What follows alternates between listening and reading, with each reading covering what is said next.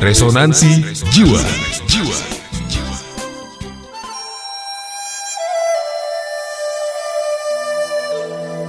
Kepiting dan kemarahannya.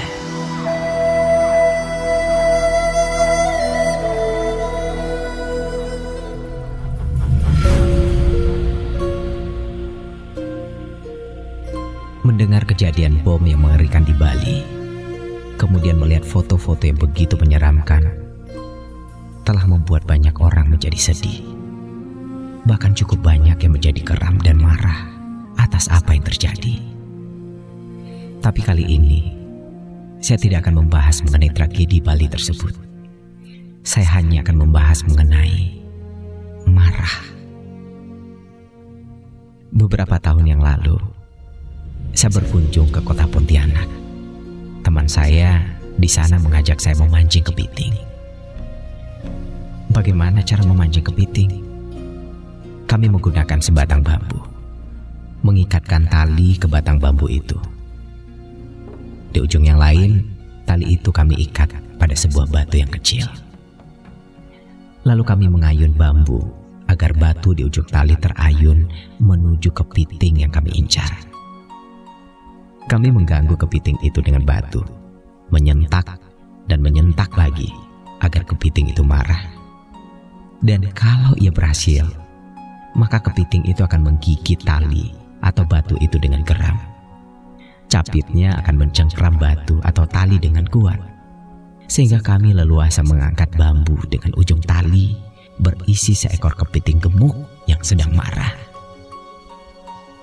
Kami tinggal mengayun perlahan bambu tersebut agar ujung talinya menuju sebuah wajan besar yang sudah kami isi dengan air mendidih. Karena di bawah wajan itu ada sebuah kompor dengan api yang sedang menyala.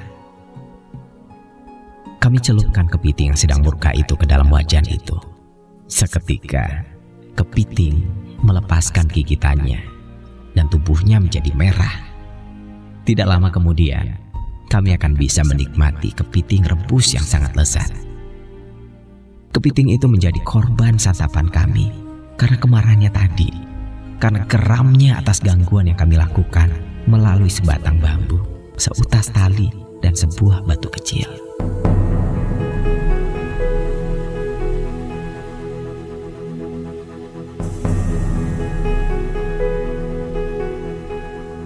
Dari hal sederhana ini, classy people, kita sering kali melihat banyak orang yang jatuh dalam kesulitan, menghadapi masalah, kehilangan peluang, bahkan kehilangan jabatan, dan kehilangan segalanya hanya karena marah.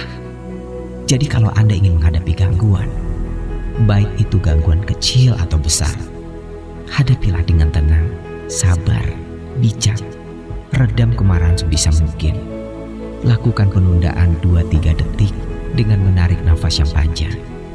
Kalau perlu, cuci muka Anda atau basuhlah tangan Anda dengan air dingin agar murka Anda reda dan Anda terlepas dari ancaman wajan panas yang tentu saja bisa menghancurkan masa depan Anda sendiri.